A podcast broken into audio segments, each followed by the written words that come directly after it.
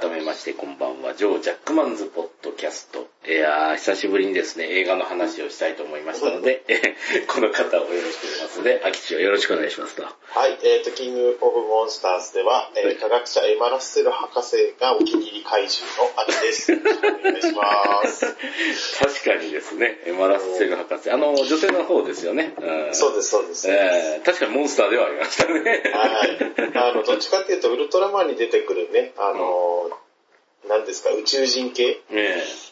あの価値観が地球人と違う、えー、宇宙人系という意味でのモンスターっていう感じでしたけどね。うん、私の彼女。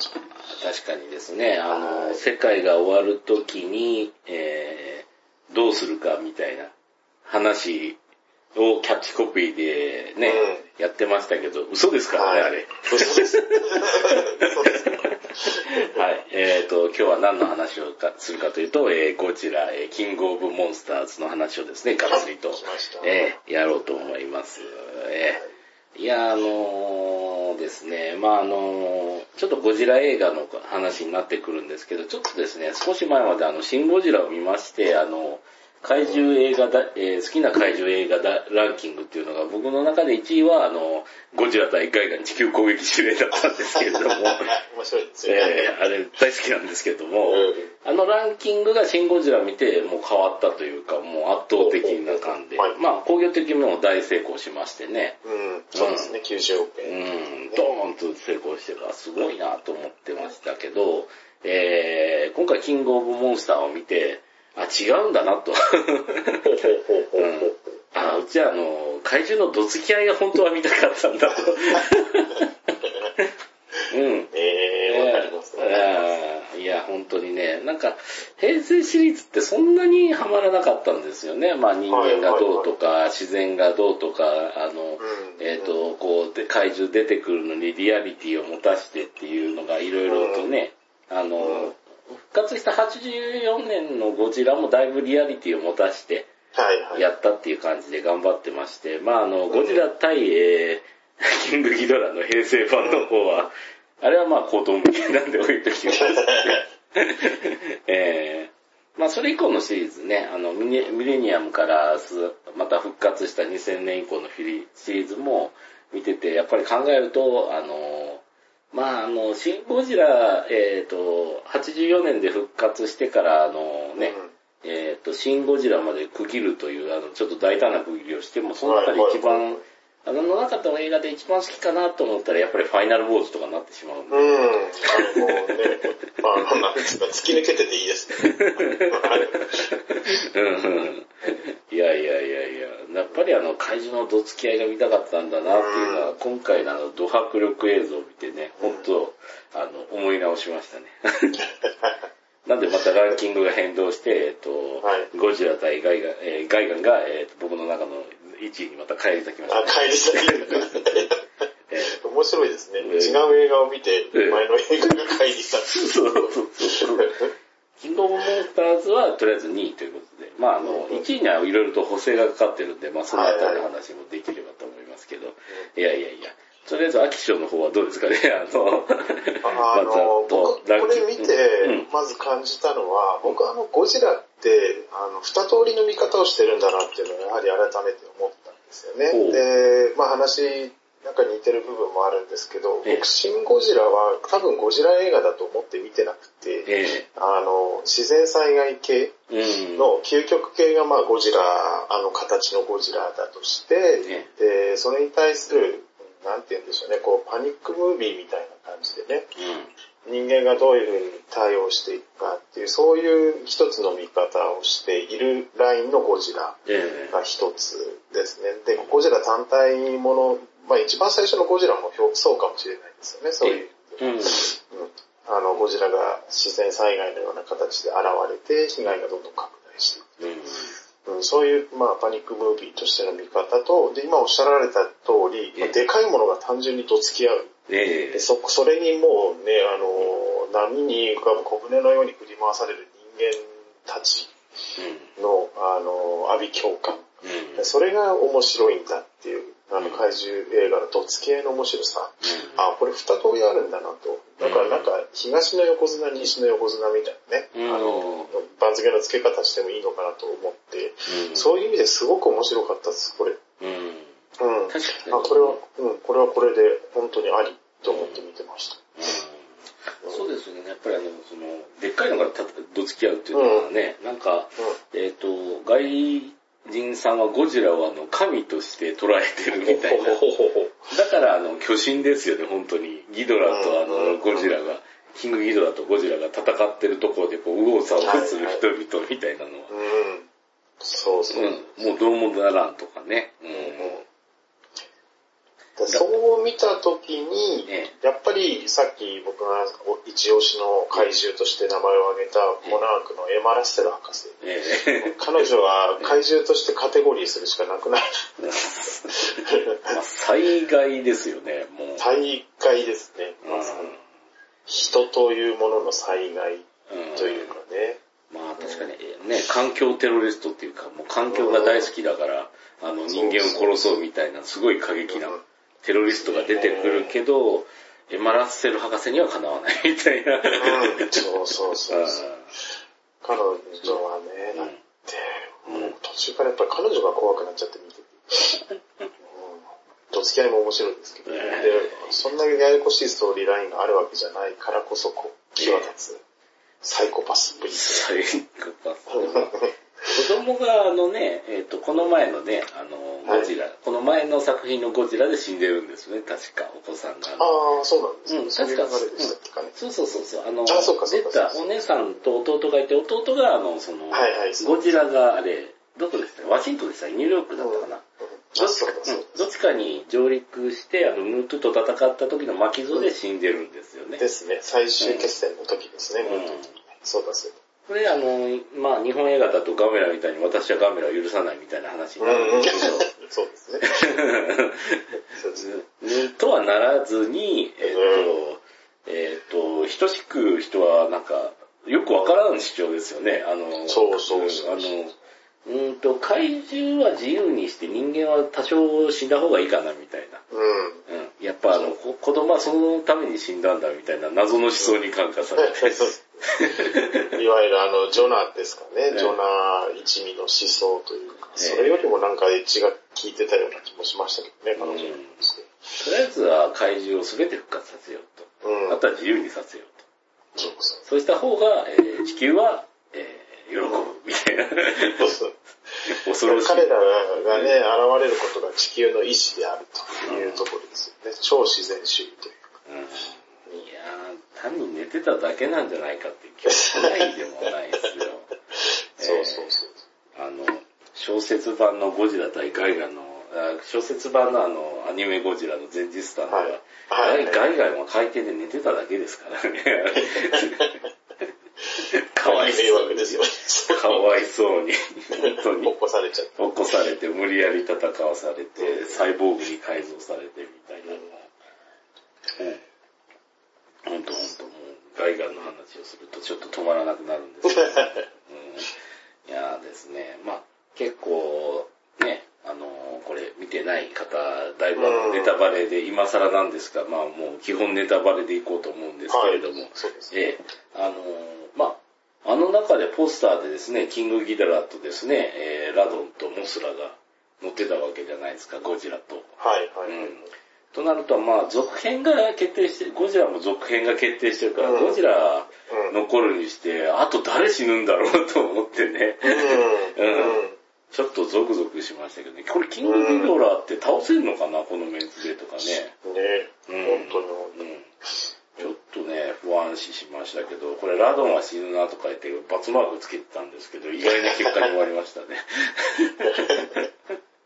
うん。割とね、平成に入ってからラドンって死んでますからね、かわいそう。なんかね、うん、なんとなくこう中ボス的なかませ役みたいな感じになりつつありますけど。ええー、まさかあんな、あの、向こう、キングキドラについて、最後にまた いや、やっぱ、そうそうそうやっぱあんた大将ですとか言ってくるっていうね。うん。うん、あのあたりの、ラドンさんの、あの、みんなボロッカス言ってるけど、でも最初にあの、メント、あの、他のね、17体ぐらい怪獣いるはずなんだけど、あの、真っ先で喧嘩売ったのラドンさんですからね、みんな。そうそうそうそう。さすがね。うん。梅雨払いはラドンさん。俺、俺、俺が一応言ったらって感じで、こう、景気よく言ってくれたラドンさんだけですからね。うん。まああの、筋肉マンで言うと、ブロッケンジュニアみたいな感じのね。うん、そうそうそうそう。トンパチで、いきなり言ってくれたので。そうそうそう。うん、まあでも空中戦も見応えありましたね、すごく。うん、そうですよね。もうなんか、まあ昔もそうでしたけど、ラドンって飛んだだけで街を破壊しますけどね。うん、いい感じであのメキシコの街がこう、ボッカンボカン壊れて。うん。いや、すごいなと思って。もう、あの描写とやっぱお金かけてる CG は違うなと思って。いや、本当にね。いや、日本も頑張ってはいるけど、やっぱあの、あれだけお金かけられるとちょっとどうしようもないなっていうのが。うん。なんでしょうね、こう日本の CG って一点豪華主義的にこうピンポイントで使うから、この場面を見ろっていう主張がすごい良いような気がしちゃうんですよね。でも、キングオブモンスターズっていろんなところをこう切り取ってもどこ見ても迫力あるんで、なん。かこう、ご利用しされてないっていうか、それがすごい怖かったですね、メキシコもそうですけど、ね。そうそうそう。一人一人がこう飛ばされていくとかね、もう一人一人がわーっとなってるところとか、一個一個にあの、どっかに焦点当てればどっかにね、またドラマが見つかるような、すごいね、作り込みっていうか。で、またね、巻き込む属性っていうかね、人間たちがまたいや、そんなとこにいなきゃいいのにとかですね、早く離脱しろよって思うようなところにばかり、まあ、行ってしまって、うん、あの空中戦もそうですけどね。うんでもこうまんまとハラハラとさせられてしまうというね。そうですね。いやあの、やっぱりその、見ててですね、まああの、ラドンさんといい、あと、うんモスラもだいぶ活躍しましたけどね。いやー、綺麗ですね、すごく。うん。いや、結構そのね、3匹が3匹と割と出ずっぱで出てくれるのがサービス良くて。うんうんね、ほほぼまあ人間ドラマもあるっちゃあるんですけど、うん、怪獣ドラマや、怪獣が暴れてる横で分けてやってくれるんですごくね、うん、いいですよね、あれ。そうそうそうそう。うん、それ一辺倒にならないですからね。そうそう。それがすごくいいですよね。まあこれちゃんとあの絵で見せてくれてるっていうのが嬉しいと。うん、うん、そうそうそう。いやあれで。ちゃんとあとあの、テーマ曲もね、ゴジラといい、ラドンといい、モスラといい、ちゃんとあの原作のやつっていうか、日本版のやつをアレンジして使ってくれてる、そうでしたね。それもすごく良かった。やっぱマッチしますね、あの物価かるとね、うん、海外で作ったものがあって。うん。モスラの歌なんか全然あの日本語の意味は全くないんでしょうけど。そうです。何語の意味も多分なかったと思うんですけど。うん、そうです。うん。いやいやいや、あれもちゃんとかかってくれたと思ったけど。まあ。やっぱ過去作リスペクトっていうのはね、うん、あの、レビューとか見ても、うん。うん。ちゃんとやってくれたなっていう声がすごく多いですよね。うん、そうそうそうそう。決着がついてから来るあのね、クモンガではないらしいんですけど。あと、謎のマンモスとか言って、お前誰だよって。そうそう。誰や誰っていう話がありましたけどね。なんかあれ、聞いたところによると、あの、あれ、東宝ですかね。東宝にあの、ちゃんと出演料払わないといけないらしいんですってね、あれ。はいはいはい。怪獣行ったあたり。うん、そういう話ありました。だからゴジラとラドンとモスラと、うん、キングギドラの出演料払って、でまあ他のね、あの、ガバラとかも出したかったんでしょうけど、ええ、でもそれはそれで出演料かかるからああいう感じになったみたいな話ですね。うん、エンドロールにもね、彼らキャスティングされてましたしね、ちゃんと。そうそう名前が。いや いやいや。そう、だからあのエンドロールの怪獣のとこになぜエマ・ラッセル博士を入れないんだ。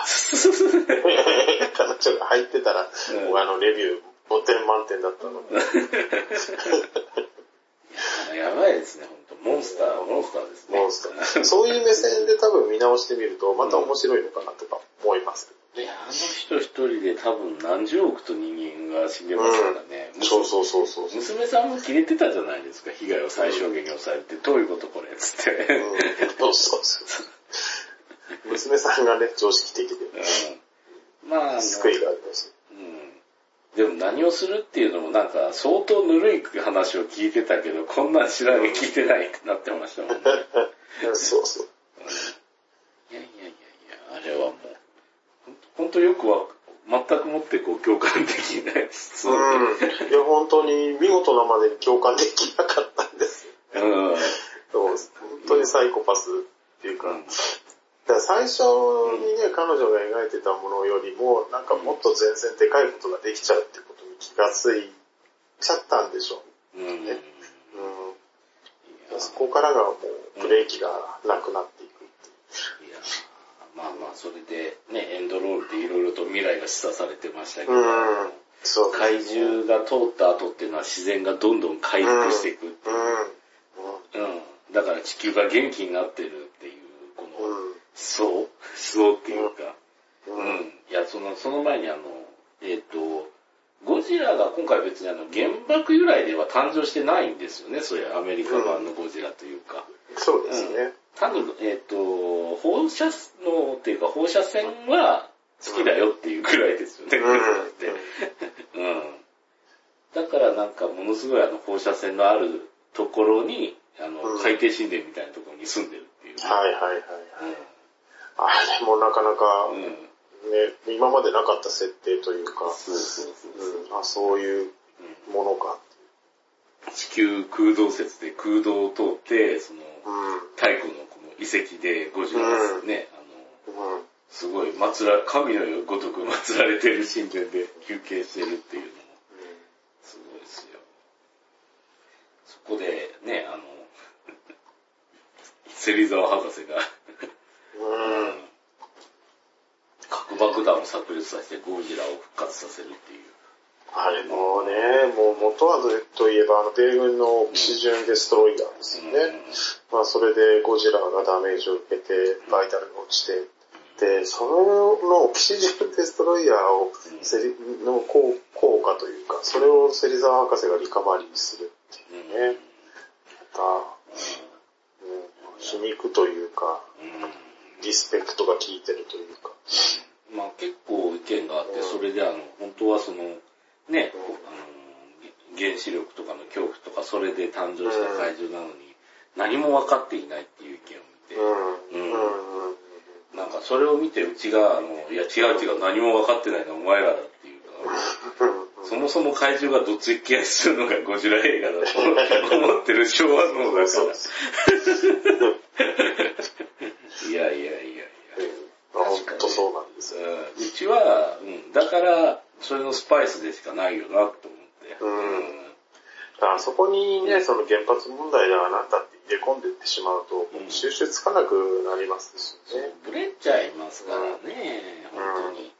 まあ、軽くね、あの、うん、最後の懐中時計なんていうのは、お父さんの形見でね、うん、でそのお父さんは広島で被爆されたお父さんだったみたいなね、うん、裏設定みたいなのはありますけど、あの時計もそのね、あの、原爆も落ちた時間で止まってるっていうので、うんうんうん、そうそうそうそれをずっと持ってるっていうのもあったんですけど、うん、その人が普通に原爆使っちゃうんだみたいな部分も。そうそうそう。うん、そこがまたね、う。ん。まあ、それが、ご都合ではなくて何らかのメッセージ性なのかとかね。う。ん、まあ、物は使えよう。とでも言いたいのかなみたいな。う。ん、でもその。ああ、なるほどなるほど。う。んその辺でも言い出すのか、でもそれはなんか、取ってつけた感がありますけど、うんうん、メインはそこじゃないですからね。そうです。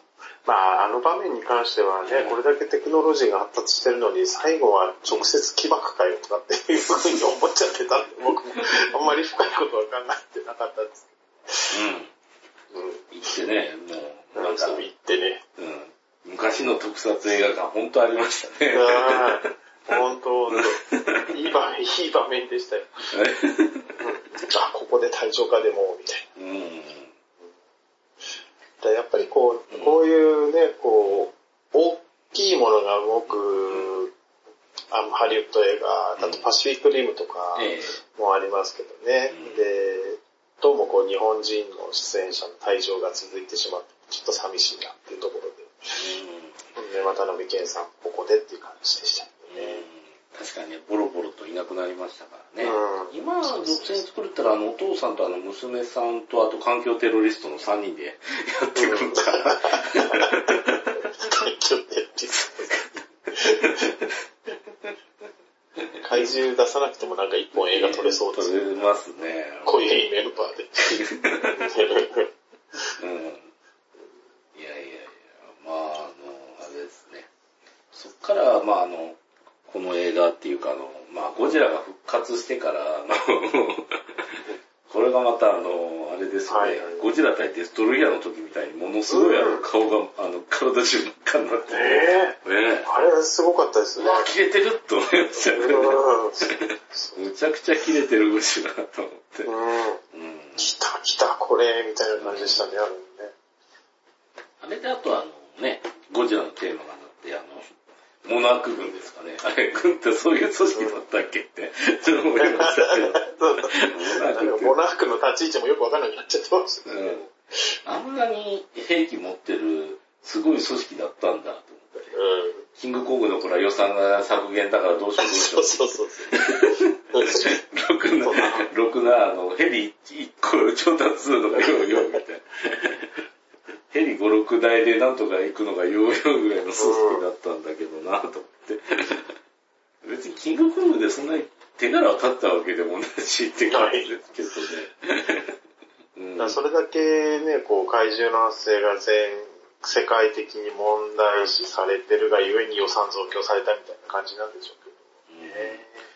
うん、まあでも、うん、別にあれ寝て、怪獣基本的に寝てるだけですからね。うん。うんまた米、米軍も相変わらずでしたよね。うん、こう、頭が硬いというか、えー、脳筋、脳筋な動きしかしない。そうですよね。もういきなりこれはあの核じゃダメだからってオキシセンデストロイヤーを使うとなんでもう全然計画性ないですからね、彼、えーキングギドラはあれ地球の生物じゃないっていう理由であの全然聞かなかったですね、オキシデンテストリー。うん。ね。キングギドラすごいなと思ったら、ゴジラ初戦で首をぶった切ってたじゃないですか、うん、あれ治治っちゃうのがまたこれ新しい解釈だなと思ってびっくりしましたよ、あれ。本当ですよね。この後どうすんだろうと思ったっけ。いやあれ、生えてくるんだ。環境テロリストがメカ化するのかなとか思いました、うんうんまあ、最終的にはそうかもしれないですよね。最後、回収してましたよね。うん。うん、あの、ぶっちぎった首っていうのがまた伏線だったっていうのが、うん、うん、めっちゃ虫たかってましたけど、これどうするのってぐらい。確かに。うわーっと思って。でもまああれね、首で元が再生してたっていう部分もあって、うん。いや、でも、キングギドラの本気もすごかったですね。周りの電気集めて。いやーですね。あれもすごかった。うん。な、アニゴジとはまた全然解釈は違いますけどね。ね迫力ありましたね。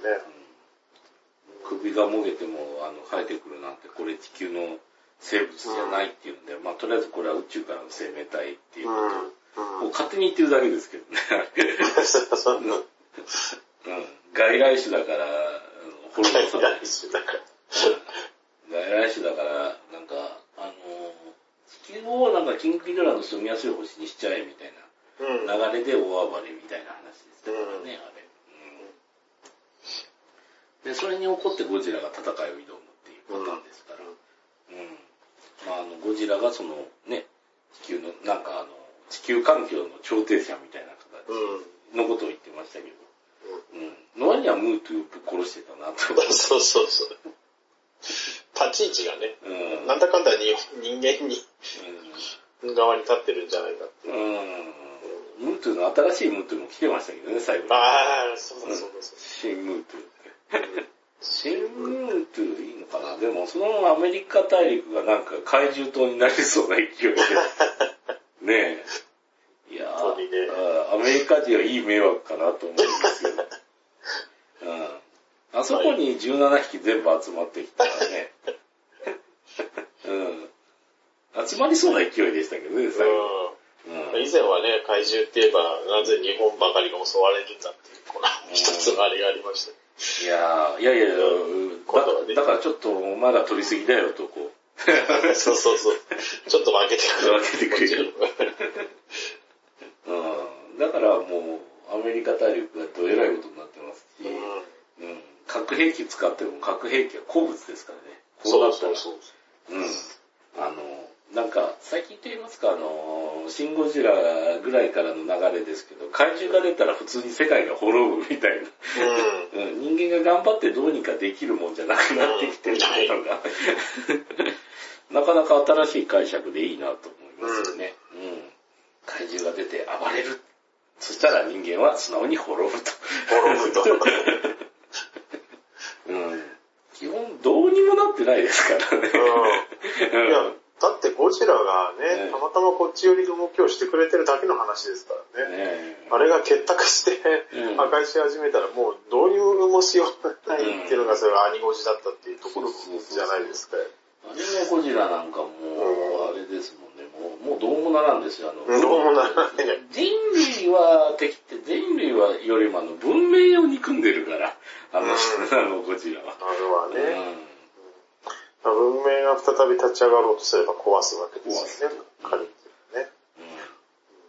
うん。ね最後にその、えっ、ー、と、環境破壊も含めてゴジラを誕生させるための餌だったっていうのが結論ですけどね。そうそうそうそうだから人類っていうのはその、なんか途中の、あの、ゴジラという究極を誕生させるための途中の礎だったんだよっていう位置づけですから。うんで、後の人類は、この、あれ、ゴジラに寄り添ってひっそりと生きていく。生きていくっていうね。うん、最後にだって主人公とヒロインが特攻して死んで終わりますからね。どうにもなりません。どうにもなりません。でした ごめんなさい。いやいやいや、どうにかできるかと思いましたが、どうにもなりません。なりませんでした。えー、あの、あれはね、だから、ある意味すっきりした終わり方を、まあ、本当にね、脚本家らしい終わらせ方って感じはしました。うん、うん、確かにですね、着地点はあれでびっくりしましたけど、うん、やっぱりそうなると本当になんか、ね、怪獣っていうのは本当もう神様とか、うん、そっちのね、巨神とかそういう部類に、ね、なってくる感ありましたね。いや、本当そうなんです。だから、モンスターバースシリーズってまだまだ続いていきますけどね、うん、こうどういうところに着地していくのかなっていうのはやっぱりわからないですよね。うん、いや、これ大戦争をぶちかまして人類を滅ぶみたいなパターンになりかねんですよ、うん、本当に。うん。なんか、あれですね、なんかあの、嘘じゃないかっていうので、そのモンスターバースシリーズのこの映画の、あの、はい、あれ、リス今後のリストみたいなやつが出てきましたけど、はいはいはい、その中にラドンの単語録映画とかガバラとか、本当かよつって。ガバラって書いて、ガバラって本当だよつって書いてあったけど、最後らへんにあの2年もので、アベンジャーズのタクが、デストロイオールオブモンスターズみたいな映画があって、1と2があってね、これ絶対違うよなと。眉にこう、つば塗って見てましたけどね。あれ、ちょっとね、主人公が、いや、悪いとは言わないですけど、アントマンよりちょっと地味な感じ。確かにね。いや、でも、ど、どう、どう、どうするんだろうって。まあ、次のゴジラ対キングコングはね、あのほぼほぼ確定ということと、あとは、まあ、地球空洞説でね、あの、えっ、ー、と、ドクロトナのドクロトカゲっていうんですかね、なんとかクローバーじゃないですか。あれはあの地中から出てきてますからね。うん、うん、あそこになんかあのゴジラたちのそのルーツがあるみたいな話を書いてましたけどね。うん、そうですよね。あのトカゲもそう。うん。うん。まあ確かにキングコングが果たしてゴジラに勝てるかっていうところですけど。うん。キンでもあの頭いいから武器使いますからね。うんまあそういう方法ですよね。うん、やるとしたら。でも、どちらが勝ったにせよ、ね、立ち位置が人間側に立つ、どっちが立つのかっってなるとね、どういう話になってるのかって。ゴジラもわざわざね、あの、ドクロ島に行くのかっていう。うん、そうそうそう。どう、どういうところで接点ができていくのか。ね、まあもちろん楽しみですけどね。うん、それともキングコングがつなげ方が。キングコングはどう見てもね、ドクロ島以外興味なさそうなんですけどね。そう、ないし、でササイズ感的にもだってもうどうしようもないですよね。うん、ペペチンってやられそうな感じ。あでももうあの、50年ぐらい経ってるから相当でかくなってる。あ、でかくなって、そう。うん。可能性としては。うん、ゴジラアース的な、あの、経年、経年による巨大化が。そうそうそうそうそう、うん。うん。どんどんでかくなってるよっていうパターンかもしれません、ね。で、ロック様が共闘するわけですよね。そうそうそう。いやいや、そしたら、あの、ロック様は、あの、まあ、一本も引かずに戦ってくれるんで大丈夫です。そうそうそう。あの話でもね、ロックさんほぼ一人で倒してました。すごかったですよね。すごかったっていうか、あの、うん、困ってないから。あれはあれで全部ね、あの、ああいうのを前にしても全部持っていくとかね。そうそう。うん。あれですよね、これも。映画が混じってますけど、ランページの話ですね。ランページ。ランページ。めちゃくちゃ面白いですけどね、ランページ。いやー、あれは面白かった、本当大好きですね、ランページ。ランページも意味もなく地上波で何度もやってほしい映画ですね。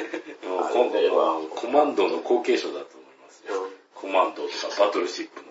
ね うん、ああいうのってね、大きいものの力をね、利用して、こう、重力、豪を制すみたいな感じで人間が怪獣に一矢報いるみたいな話じゃないですか、基本的には。どんな怪獣が。どんな怪獣？真っ向勝負してますからね。どうなってんのこれ。キャーっつって。そう。うん。で、勝ってるっていうのは、とんでもないですよ。うん。これはね、あの、浮きながら落ちる。わかるかって。全然わからない。あれめちゃくちゃ面白かった。本当に面白い。いやね、キングオブモンスターズ見て、もしランページ B 系の人がいたら、ぜひ見てもらいたいです、いや多分ね、もう本当に脳のシワがなくなりますね。チューチューになります、ね。何も考えて考えなくていい。わかりやすい、あの話を。うん悪い奴がちゃんと悪い。うん、そうそうそう。いやいやいや、まああれ、ね、キングオブモンスターの方はですね、あの、お母さんがあんなにヤバい人で序盤で全くわかんないから怖いですよね。うん。うんいや、ね、最初出てきた時は、まさかそういうキャラになるとって感じでした。うん。キングギドラを蘇らせるあたりからちょっとヤバさが、うん、うん、いきましたからね。なんか、脅されてやむなくから明らかにね、自分の主体性を持って行動してましたよね。っていうか、うん、環境テロリストたちも割と利用されてるみたいな。うん、逆にね。え、これ聞いてないぞ、みたいな。そうそうそう。で、全部全部って聞いてないぞって。そんな感じでしたよね。うん。だからあれもある意味ロック様ですよね。そう。持ってった感がすごい。うんいや、娘さん逃げるときは別に追ったりしないから、割とこいつらいい組織なのかと。そうそうそう。裏切り者は生かしておけねえとか、始末しろみたいなこと言わないですからね。言わない出てったら出てったでほっときましたからね。意外と途中からは空気でしたしね、うん。もう、特にお母さんのキャラクターに持ってかれちゃう。うん。もうお母さんが邪悪すぎて。うん、まあそういう視点で見るとまたね、こう、面白みもあるというか、うん、さらに。ですよね、でも。うん、やっぱりお母さん、だいぶ凶悪、一番凶悪なモンスターはお母さんでしたからね。うん。いやなかなか斬新ですよ、そういう意味じゃ。うん。うん、まああとは、あれですね、うち、確かね、ガイガンだったかな、ゴジラ対、もう昭和のゴジラ対ガイガンか、メカゴジラどっちかだと思ったんですけど、うん、あのあれなんですよね。怪獣が現れて子供二人が、わあ、ゴジラって言ったら上陸シーンも何もすっ飛ばしていきなりゴジラが出てくるシーンがあるんですよ。うわーとか言って、ターンタッタッタッタッターンっていう音楽とーって一言で泣いて、上陸シーンも何もなしに、ゴジラーって子供が叫んだら、その場でバーンと出てくるシーンがあって、そのシーンがむちゃくちゃ好きだったんですよ、昔。うん、で、それをね、思い出させてくれましたね。あの、娘さんがこう、キングギドラに追い詰められた時にゴジラがこうガーッと来た時のあの、ドヤ顔のシーンはですね、思い出しましたよ。だいぶドヤ顔でこってキングギドラのシーン。めちゃくちゃ好きなんですけどね。あのうん、まあ、あの、その、まあ、音波誘導みたいなことをするんですよね、あれ。うん、で、ゴジラがそれに引き寄せられて、こう、うん、あの、上陸しても、もう、もう、もう、カンカンになってるんですよね、もう真っ赤で。うん。うん、わ、ゴジラ切れてるって感じで、あれはすごい、すごい好きでした。マックス切れてるってなってて、うん。そしてあのちゃんとですね、このままでいくとメルトダウンするっていうのもちゃんと言ってましたからね。うん。まあ、今回も誘導ですよね。うん、あの、電波装置みたいなもので。うん。うん、でも、航空隊も引き連れて行きましたけど、あの、あの、航空隊も特に活躍をせずに。そうそうそう。うん。学んでないですよね、あの辺は。何かあるかなと思ったら特にないっていうのと、あと割とね、うん、オスプレイが出まくってましたね、今回。そうそうそう。ヘリじゃなくて大体オスプレイになってたんで。オスプレイ。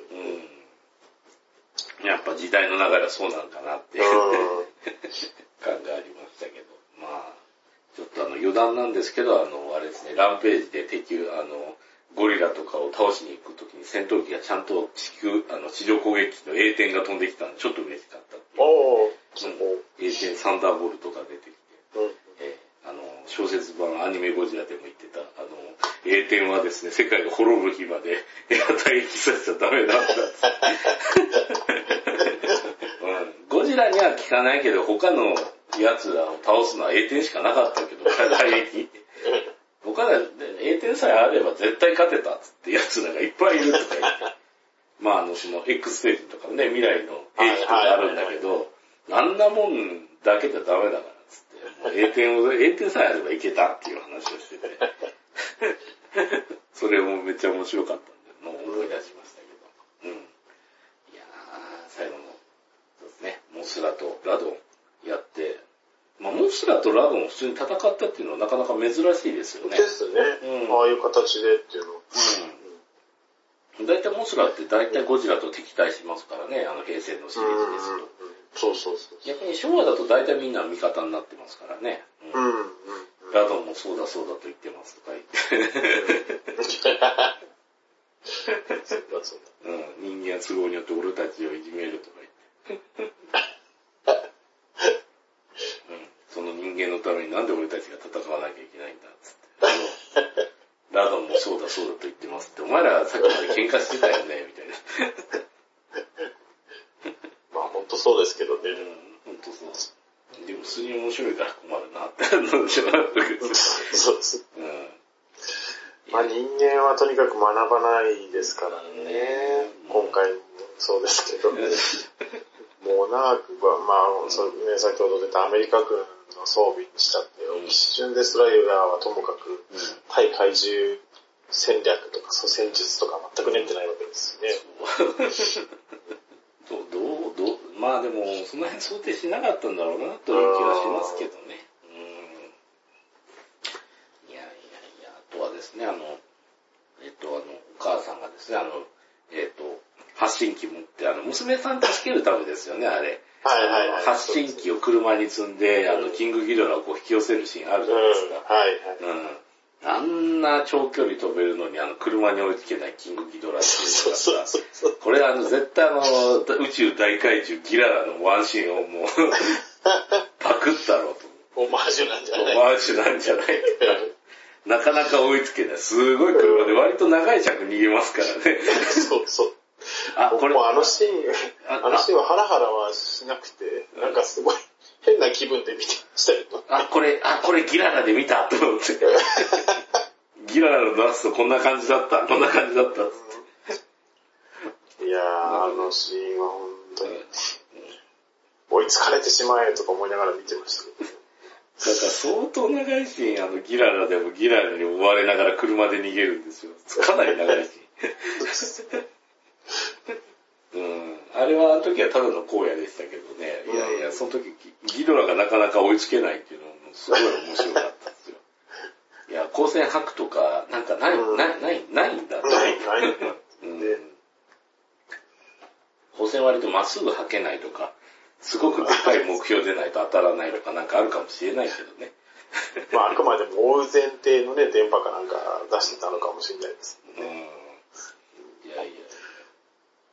あとはあれですね、あの、首にね、なんかあの、性格を分けてるみたいなことを言ってて。ああ、はい、そうですね。うん、確かに確かに。個性が。個性があるっていう、なんか面白かったですよね。なんか途中であの別の首に噛まれたりしましたから、ね、いたずらして、頑張るっつって。違うだろみたいな感じ。あのね、日常的にややこしそうですよね、彼ら。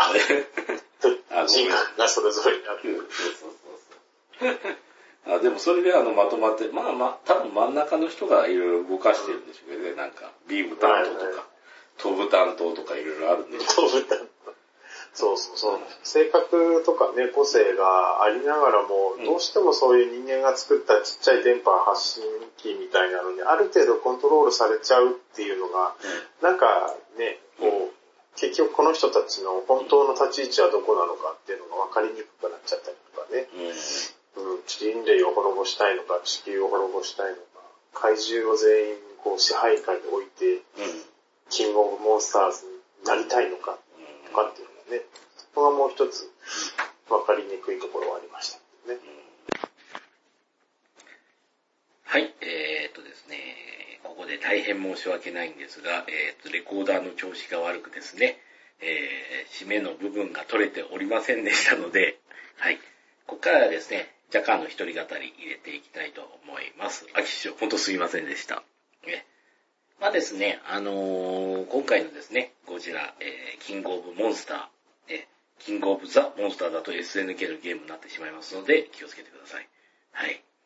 こちらの感想会をお取りしましたけれども、え、あの、自分の中ではですね、アリアのナンバーワン怪獣映画というのがですね、あの、ずっとあの、シン・ゴジラが一気にですね、あの、1位にボーンと踊り出てですね、もうこれを超える映画はないだろうと思いました。うん。で、実際ですね、えー、キングオブモンスターを見まして、いや違うんだと。俺が見たかったのは、シン・ゴジラとかそういう映画じゃないんだと。ね。もう純粋に怪獣が、えー、時間いっぱいと付き合いをする、あの、ゴジラ対ガイガ、地球、地球攻撃指令、ああいうのが見たかったんだと。それをね、再確認させていただきました。なので、今回ですね、あの、僕の中の、えー、オールタイムザベスト、えー、怪獣映画のランキングが変動しまして、1位はですね、えー、ゴジラ対ガイガン地球攻撃指令。こちらになりました。はい。まあ、シン・ゴジラは今のところ暫定2位で、キングオブモンスターズは3位かなってところですね。うん。まあ、のー、というのもまあ、シン・ゴジラはすごくね、完成度が高くてですね、あの、いろんな人にお勧めできるっていうところが、あのー、ポイントが高いですね。うん。キングオブモンスターズはですね、モンスターの方は、えー、脳を焼かれた人は大変楽しく見れます。えー、そうじゃない人はそれなりに見れるというところで、やっぱシン・ゴジラにはちょっと及ばない部分が映画的な面白さであるのかなってところですけれどもね。まあ、あの、独断で行くと絶対キングオブモンスターズのが僕は2位に来ておかしくないっていう順位ですが、ここはぐっと理性を持って2位はシン・ゴジラかなと。えじゃあなんで1位はガイガンなんだっていう話になるんですけれども。うん。今ですね、作品だけ見ても、あの、まあ、ガイガンが一番面白いって言ったらみんな、あの、ハテナマークつくかと思うんですが、今ですね、えっ、ー、と、こちら、あの、映画の、えー、資料とか、スチール写真とか、怪獣大図鑑みたいなものに当たるよりもですね、えー、お気軽に動画配信で原作見れちゃいますんで、うん。原作しか見てない人にとっては、うん、何これっていう感じで終わるかもしれないんですけど、原作が見れずにずっと怪獣図鑑とかでガイガンガイガンっていうのを見てると、本当ガイガンってどんな怪獣なんだろうすげえやすげえやっていうので、最後の最後のもう一押しで、えっ、ー、と、テレビで放送あったやつを見て、これがガイガンかという感じに、当時はなってたんですよね。うん。そういった思い出も含めてですね、あのー、まあ、キラキラと補正されてガイガンは1位になってしまったというところですね。うん。あとですね、やっぱりあの、何度か言ってますけど、小説版のですね、えー、こちら、ゴジラ怪獣惑星の前日談ですね。うん。こちらがですね、に出てくるガイガンがまあもう、ものすごくいいの、もうみんなは、もうあれは涙なくしては見れませんから、ガイガン。もう、今のキアには行ってみたいですよ。大丈夫俺たちのガイガンは、ガイガンはゴジラに勝ちましたか？ガイガンは勝ったぞガイガンはゴジラに勝ったぞって言いながら、こう、あれですね。うん。死ぬ間際はですね、そういったセリフを吐いて、安心して、えー、死んでいきたいと思いますね。はい。えー、以上となります。また来週別の話はするかと思いますんで、えー、その時までまたよろしくお願いします。それでは、また来週。